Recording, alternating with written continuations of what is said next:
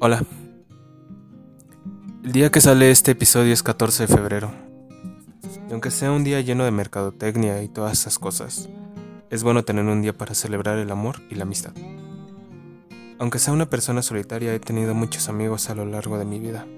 Por eso este episodio es especial y se lo quiero dedicar a todos mis amigos. A los amigos de la escuela, a mis amigos del museo y a los que me conocen un poco mejor y aún así decidieron quedarse.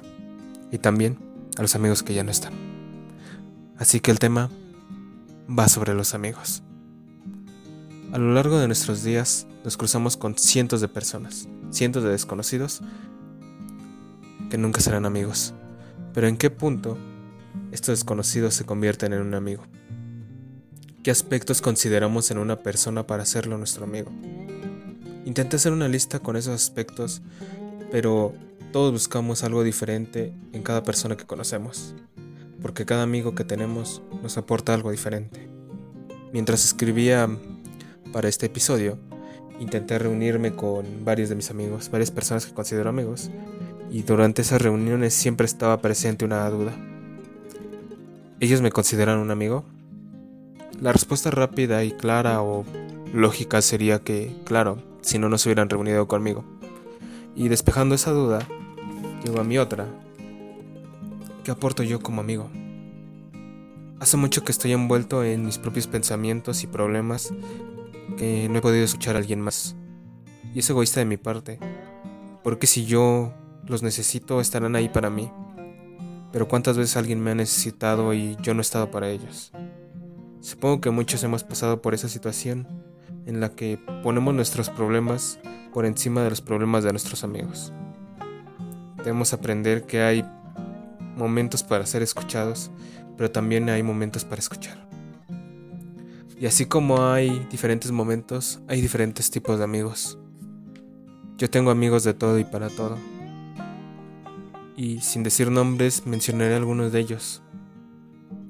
Tengo amigos con los que planeo reunirnos por meses si aún no nos vemos. Tengo amigos que hace años que no veo y que admiro por todo lo que han logrado. Tengo amigos que no esperaba conocer y que me han enseñado mucho. Tengo amigos que me alientan a seguir adelante y me cuidan como si fuera un hermano. Tengo amigos para hablar de borracheras y corazones rotos. Tengo amigos con los que puedo ir a comer pizza o simplemente tomar un café. Tengo amigos para jugar fútbol.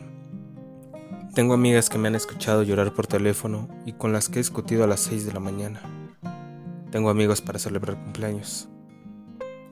Y están los amigos que nunca han dejado de creer en mí y en mis proyectos raros, que me han brindado su apoyo incondicional y con los que puedo ser quien realmente soy. Muchos de mis amigos pertenecen a más de un grupo de los que mencioné, pero no quería dejar a nadie fuera. Creo que para mí eso es un amigo. Alguien con quien pueda hacer cualquiera de las cosas que mencioné y sentirme bien, sin ninguna presión, simplemente ser.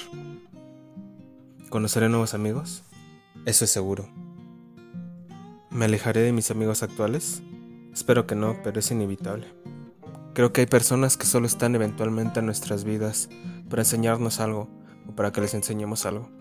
Incluso tal vez solo para hacernos felices por un momento. Pero la vida siempre se va acomodando y trae nuevas oportunidades. Los amigos son estas personas temporales que nos ayudan a continuar y en ocasiones, cuando no podemos, nos reconstruyen. Tal vez por ahora te sientas solo, pero puede que haya personas allá afuera que están para ti y no lo has notado. Presta un poco más de atención. Valoremos cada momento que tenemos con nuestros amigos, porque no sabemos cuándo será el último. Yo soy Jukme, esto es Invisibles, y nos escuchamos pronto.